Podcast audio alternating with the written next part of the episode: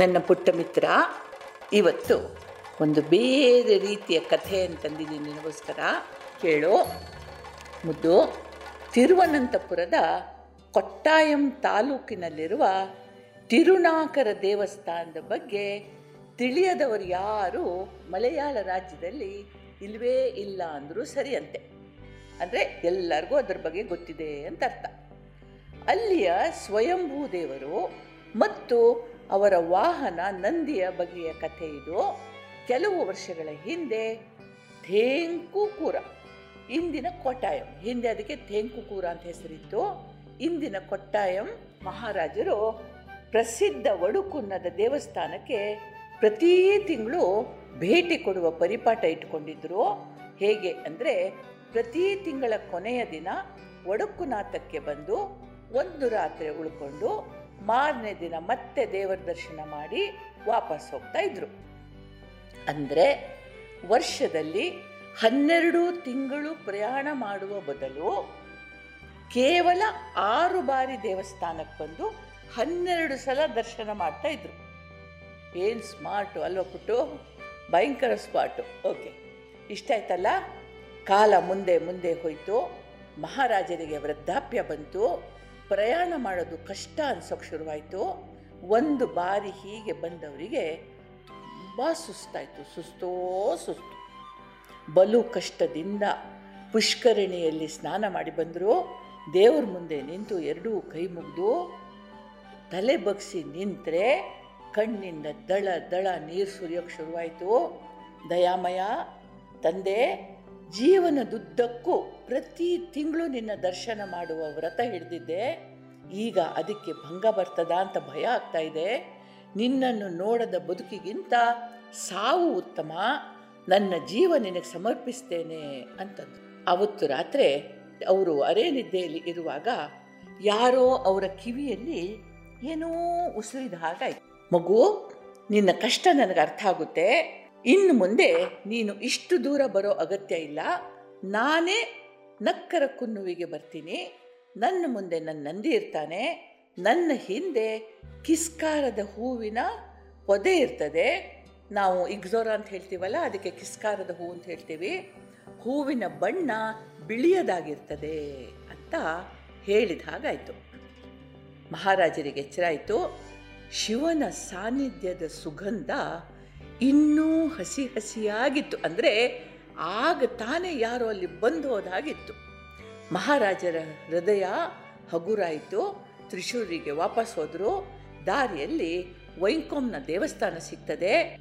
ಅಲ್ಲಿಯ ದೇವರು ಪೆರುಮಾತ್ರ ಕೋವಿಲಪ್ಪನ್. ಇದು ಶಿವನ ಇನ್ನೊಂದು ಹೆಸರು, ಇನ್ನೊಂದು ರೂಪ. ದೇವಸ್ಥಾನದ ಒಳಗೆ ಹೋಗ್ತಾ ಇರುವ ಹಾಗೆ ಮಹಾರಾಜರಿಗೆ ವಿಚಿತ್ರ ವ್ಯಕ್ತಿಯೊಬ್ಬ ಕಣ್ಣಿಗೆ ಬಿದ್ದ.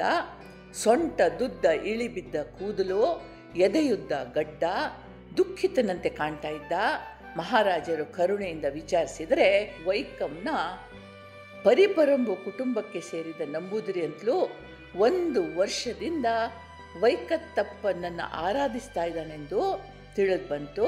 ಈ ಆರಾಧನೆಯ ವ್ರತಗಳಿಗೆ ಕಾರಣ ಅಂದರೆ ಕುಟುಂಬದಲ್ಲಿನ ಕಡು ಕಡು ಬಡತನ. ಮದುವೆ ವಯಸ್ಸಿಗೆ ಬಂದ ಮಕ್ಕಳಿದ್ರು ನಾಲ್ಕು ಮಕ್ಕಳಿದ್ದು ಒಬ್ರಿಗೂ ಮದುವೆ ಆಗಿರಲಿಲ್ಲ. ಇದು ಇವನ ದುಃಖಕ್ಕೆ ಕಾರಣವಾಗಿತ್ತು. ಪುಟ್ಟ, ಮಹಾರಾಜರಿಗೆ ತುಂಬ ಪಾಪ ಅನ್ನಿಸ್ತು. ನೀನು ನನ್ನ ಜೊತೆ ಬಂದರೆ ನಿನಗೆ ಊಟಕ್ಕೆ ತೊಂದರೆ ಆಗತ್ತ ಹಾಗೆ ವ್ಯವಸ್ಥೆ ಮಾಡ್ತೀನಿ. ನಿನ್ನ ಇಬ್ಬರು ಹೆಣ್ಮಕ್ಳಿಗೆ ಮದುವೆ ಮಾಡಿಸ್ತೀನಿ ಅಂತಂದರು. ನಂಬುದರಿ ಒಪ್ಪಿದ, ಅವರೊಂದಿಗೆ ಹೊರಟ. ಹೀಗೆ ಹೊರಟ ಮಹಾರಾಜರಿಗೆ ನಕ್ಕರ ಕುನ್ನು ಎಂಬ ಕಾಡು ಎದುರಾಯಿತು. ಆವತ್ತು ಸಂಜೆ ಆಗಿತ್ತು. ಅಲ್ಲಿ ವಾಸ್ತವ್ಯ ಹೂಡಿದ್ರು. ಮಹಾರಾಜರಿಗಾಗಿ ಸೇವಕರು ಕಾಡಿನಲ್ಲಿ ಬೆಳೆಯುವ ಮರಗೆಣಸನ್ನು ತರಕ್ಕೆ ನೆಲ ಅಗಿದ್ರು. ಕೂಡಲೇ ನೆಲದಿಂದ ರಕ್ತದ ಧಾರೆಯೊಂದು ಛಲ್ ಅಂತ ಚಿಮ್ಮಿತಂತೆ. ರಾಜರಿಗೆ ಸುದ್ದಿ ಹೋಯಿತು. ಬಿಡಿಸಿ ನೋಡಿದರೆ ನೆಲದ ಅಡಿಯಲ್ಲಿ ಒಂದು ಶಿವಲಿಂಗ ಇದೆ. ಅದಕ್ಕೊಂದು ಗಾಯ ಆಗಿದೆ. ಆ ಗಾಯದಿಂದ ರಕ್ತ ಸೋರ್ತಾ ಇದೆ. ಪೆರಂಪರಂಬು ನಂಬುವುದರಿ ಕೂಡಲೇ ಅದಕ್ಕೆ ದೀರ್ಘದಂಡ ನಮಸ್ಕಾರ ಹಾಕಿ ಪೂಜೆ ಮಾಡ್ದ. ಕಾಡಿನಲ್ಲಿದ್ದ ಗಿಡಮೂಲಿಕೆಗಳನ್ನು ಕಿತ್ತು ತಂದು ಕೈಯಲ್ಲಿ ಉಜ್ಜಿ ರಸ ತೆಗೆದು ಆ ಗಾಯಕ್ಕಿಟ್ಟ. ಮಹಾರಾಜರ ಸಂತೋಷಕ್ಕೆ ಪಾರವೇ ಇರಲಿಲ್ಲ. ಅವರ ರಾಜಧಾನಿಯಿಂದ ಒಂದು ಚೂರು ಅಷ್ಟೇ ದೂರದಲ್ಲಿ ಶಿವ ಕಾಣಿಸ್ಕೊಂಡಿದ್ದ. ಅವರು ಅರೆ ಕನಸಿನಲ್ಲಿ ಕಂಡದ್ದು ಸತ್ಯ ಆಗಿತ್ತು ಶಿವಲಿಂಗ ಕಾಣಿಸಿಕೊಂಡ ಉತ್ತರದಲ್ಲಿ ಬಿಳಿ ಕಿಸ್ಕಾರ ಹೂವಿನ ದೊಡ್ಡದೊಂದು ಪೊದೆ ಇತ್ತು.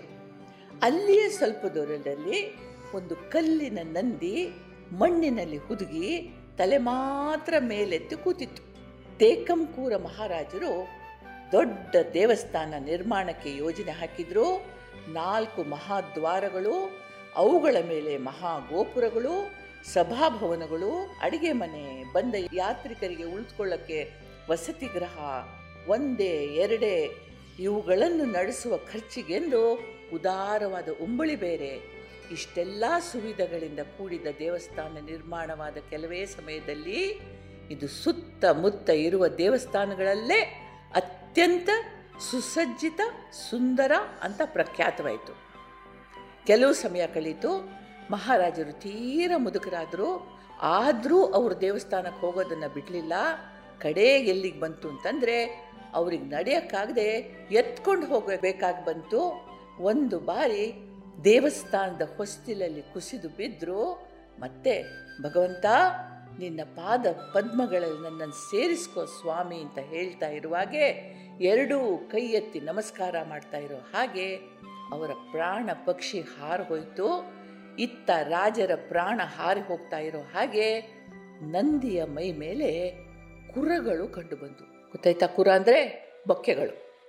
ಆ ವರ್ಷನೇ ಮಳೆ ಬೆಳೆಯಾಗದೆ ಬರಗಾಲ ಬೀಳೋದು ನಡೆಯೋಕ್ಕೆ ಶುರುವಾಯಿತು. ಯಾವ ಯಾವ ವಿಶೇಷ ಪೂಜೆ ಮಾಡಿದ್ರೂ ಇದು ಕಡಿಮೆ ಆಗಲಿಲ್ಲ. ಇದಕ್ಕೊಂದು ದಾಖಲೆ ಇದೆ ಬಿಟ್ಟು ಮಲಯಾಳ ವರ್ಷ ಒಂಬೈನೂರ ಮೂವತ್ತ್ಮೂರು ಒಂಬೈನೂರ ಎಪ್ಪತ್ತ್ಮೂರು ಒಂಬೈನೂರ ಎಂಬತ್ತಾರು, ಒಂಬೈನೂರ ತೊಂಬತ್ತು, ಸಾವಿರದ ನಾಲ್ಕು, ಸಾವಿರದ ಮೂವತ್ತಾರು, ಸಾವಿರದ ಐವತ್ತೈದು ವರ್ಷಗಳಲ್ಲಿ ನಡೆದ ಇಂಥ ಭೀಕರ ಬರಗಾಲವನ್ನು ದಾಖಲಿಸಲಾಗಿದೆ. ಆದರೆ ಇತ್ತೀಚೆಗಿನ ವರ್ಷಗಳಲ್ಲಿ ಇದು ನಿಂತು ಹೋಗಿದೆಯಂತೆ. ಪುಟ್ಟು, ನಾನು ಒಂದು ಪ್ರಶ್ನೆ ಕೇಳ್ತೀನಿ. ಇದಕ್ಕೆ ಐತಿಹ್ಯ ಜಾನಪದ ಅಂತ ಹೇಳ್ತೀವಿ. ಹಾಗೆ ದಾಖಲೆ ಆಗಿದೆ ಕೂಡ. ಆದರೆ ದಾಖಲೆ ಅಂದರೆ ನಡೆದಿದೆ ಅಂತ ಲೆಕ್ಕ ಅಲ್ವಾ ಬಾಬು? ಏನನ್ಸುತ್ತೆ ನಿನಗೆ? ಐತಿಹ್ಯ ಇರ್ಬೋದು, ಒಂಚೂರು ಜೊಳ್ಳು ಇರ್ಬೋದು, ಉತ್ಪ್ರೇಕ್ಷೆ ಇರ್ಬೋದು, ಆದರೆ ಎಂಥೆಂಥ ವಿಚಿತ್ರಗಳು ನಡೀತಾವಪ್ಪ ಈ ಪ್ರಪಂಚದಲ್ಲಿ ಅನಿಸುತ್ತೆ. ಅಲ್ವಾ ಪುಟ್ಟು? ಇರಲಿ, ಚಿಂತನೆ ಮಾಡು, ನಿನಗೆ ದೇವರು ಒಳ್ಳೇದು ಮಾಡಲಿ. ಜೈ ಹಿಂದ್.